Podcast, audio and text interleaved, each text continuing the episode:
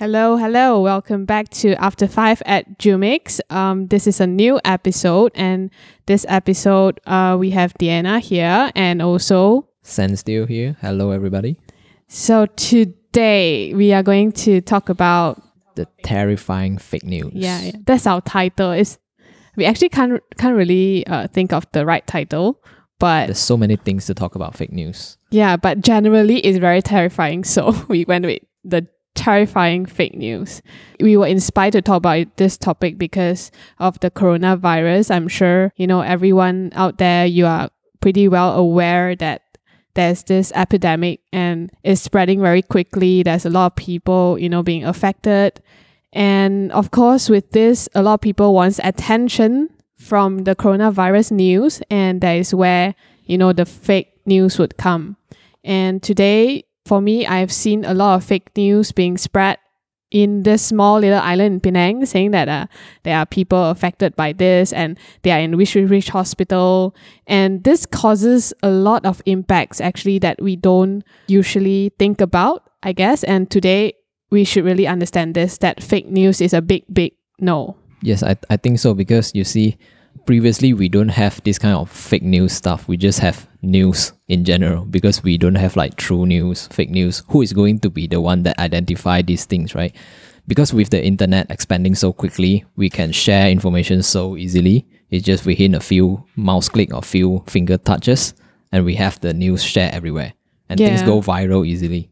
Yeah, I think people really take uh, freedom of the press for granted. I mean, it's very convenient for anyone to create, but who knows whether is it reliable, is it verified, is it true?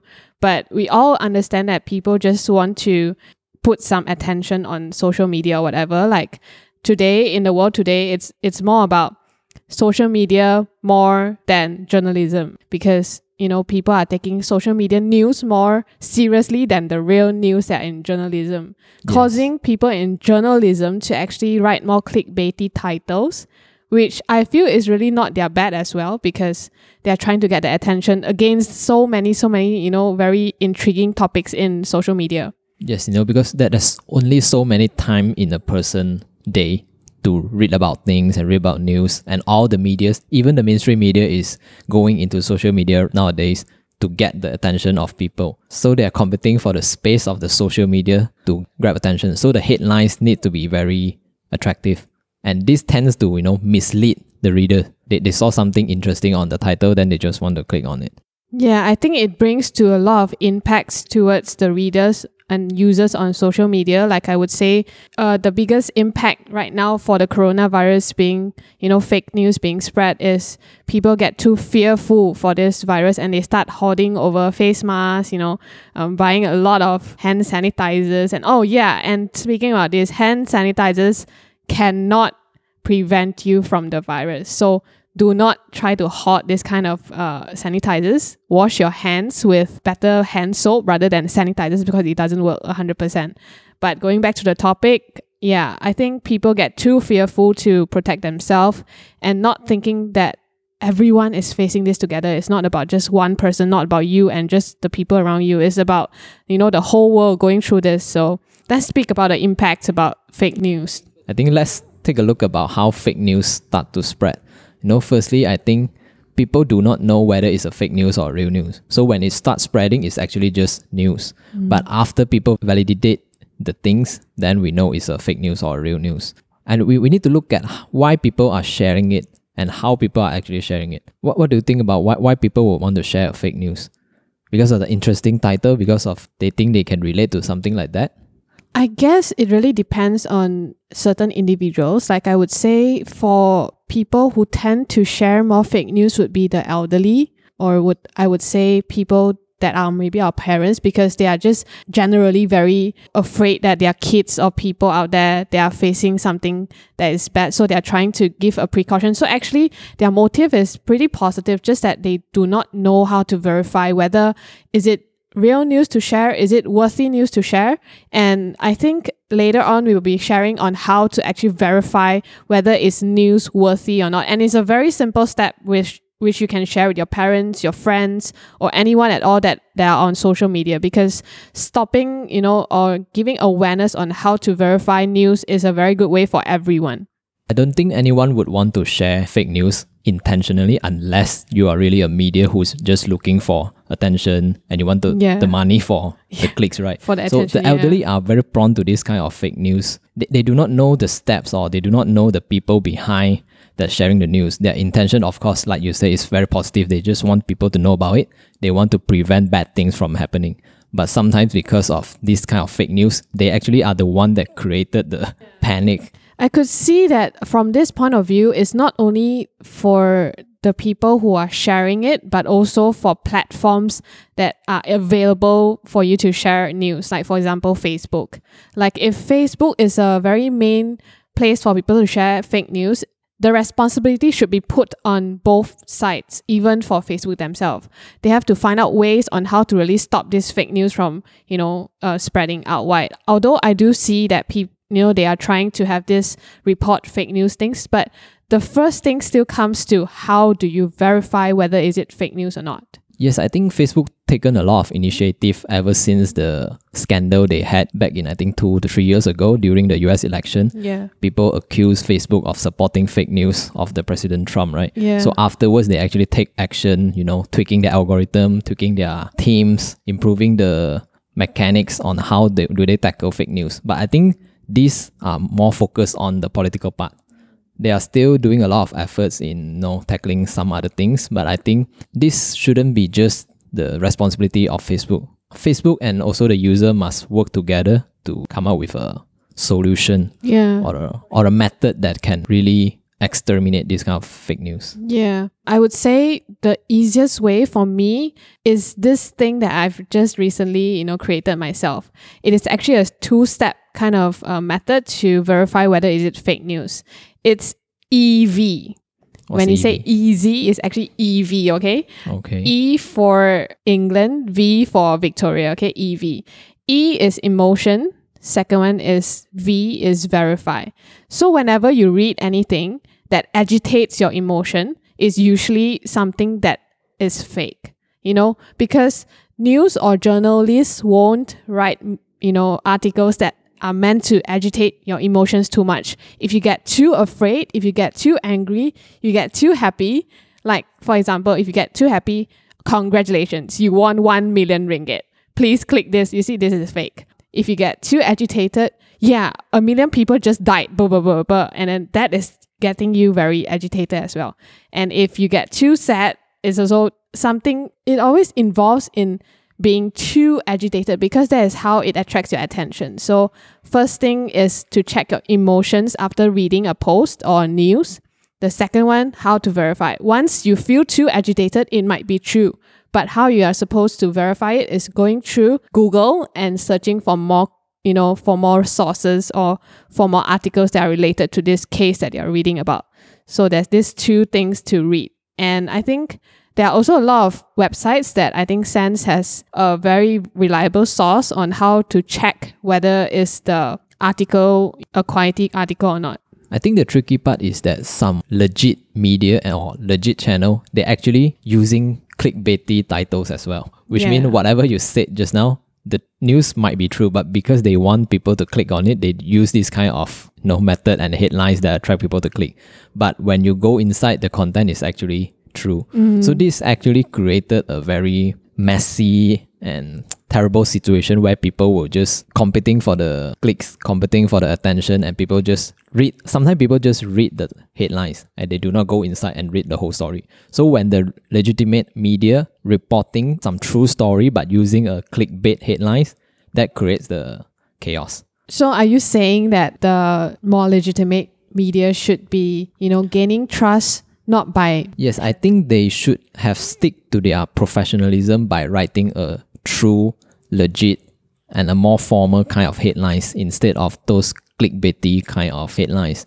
So if, if let's say you are not dealing with the popular or mainstream media, you need to verify the source, which means you need to go inside the website and see a few elements to make sure that they are the legitimate one. So here's a few criteria that you can go through in order to validate the authenticity of the news and also the source.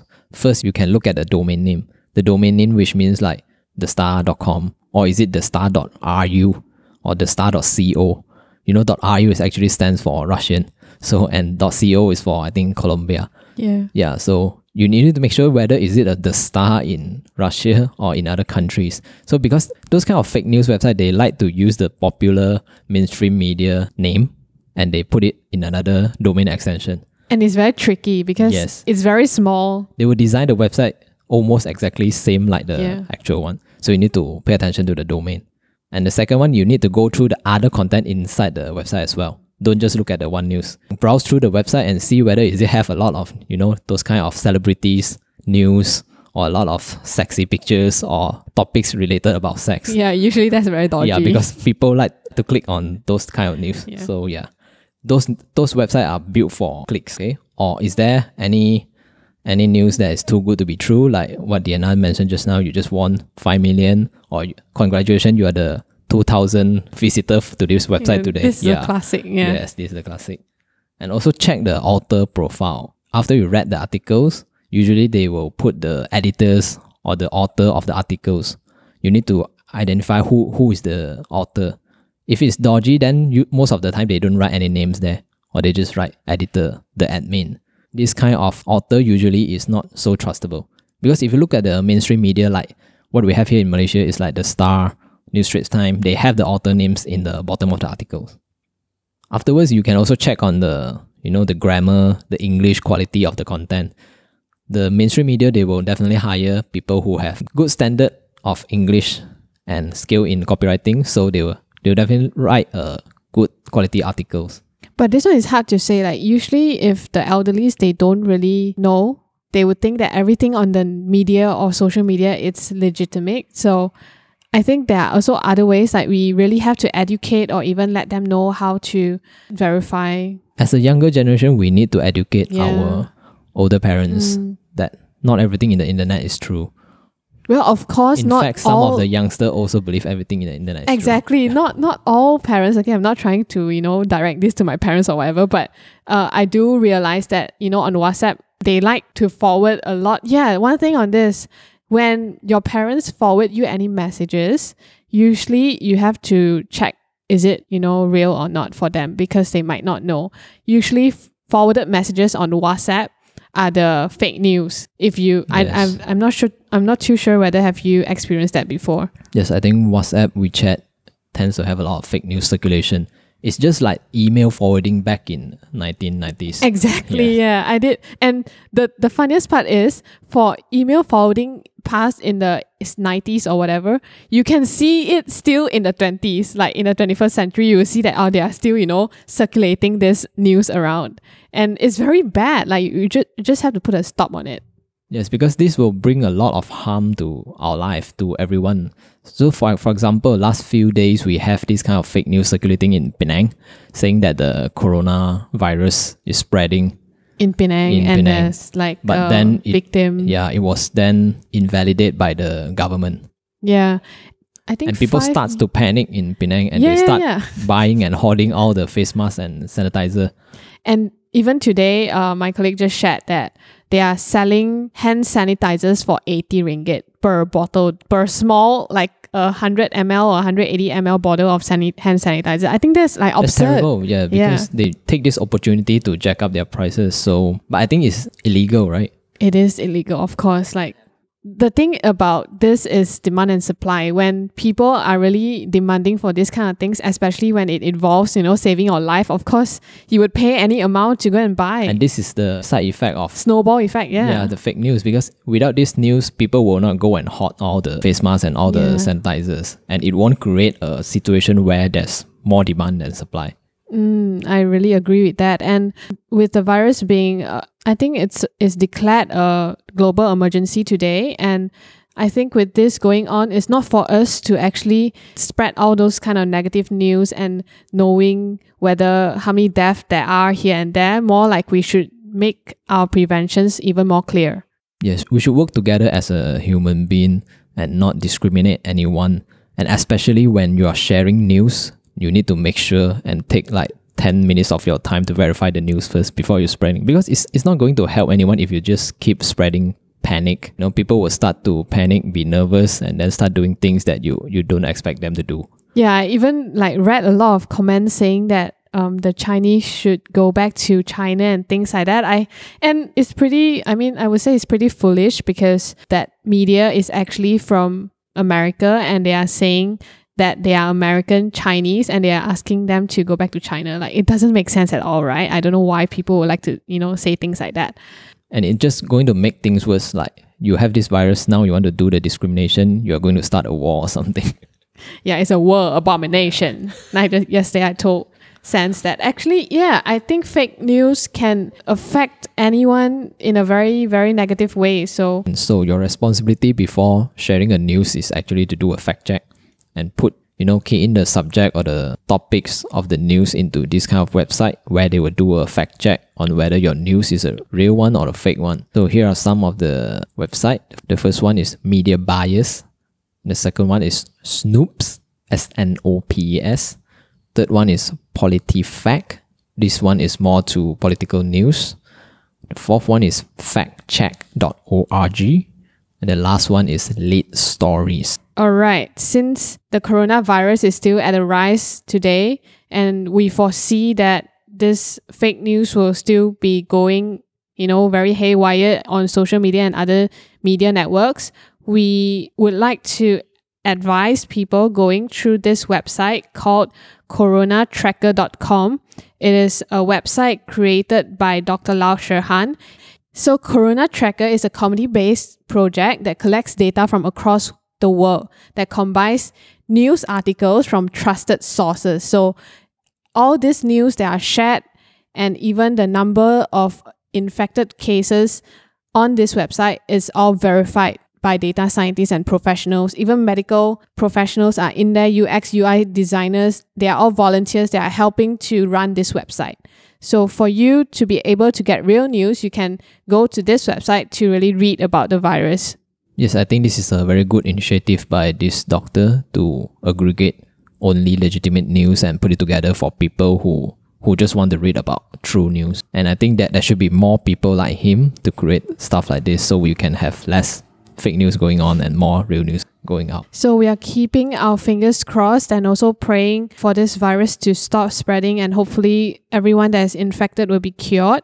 So with this episode, we are hoping that you don't give fake news a life. And with whatever that we shared today, if you have any ways to stop fake news from spreading in your own ways, please leave it in the comment below and follow us on our social media networks. We are on Facebook, Instagram, Twitter, YouTube, TikTok, and everywhere possible. You can you could find us with the name eliasjumix.com.my.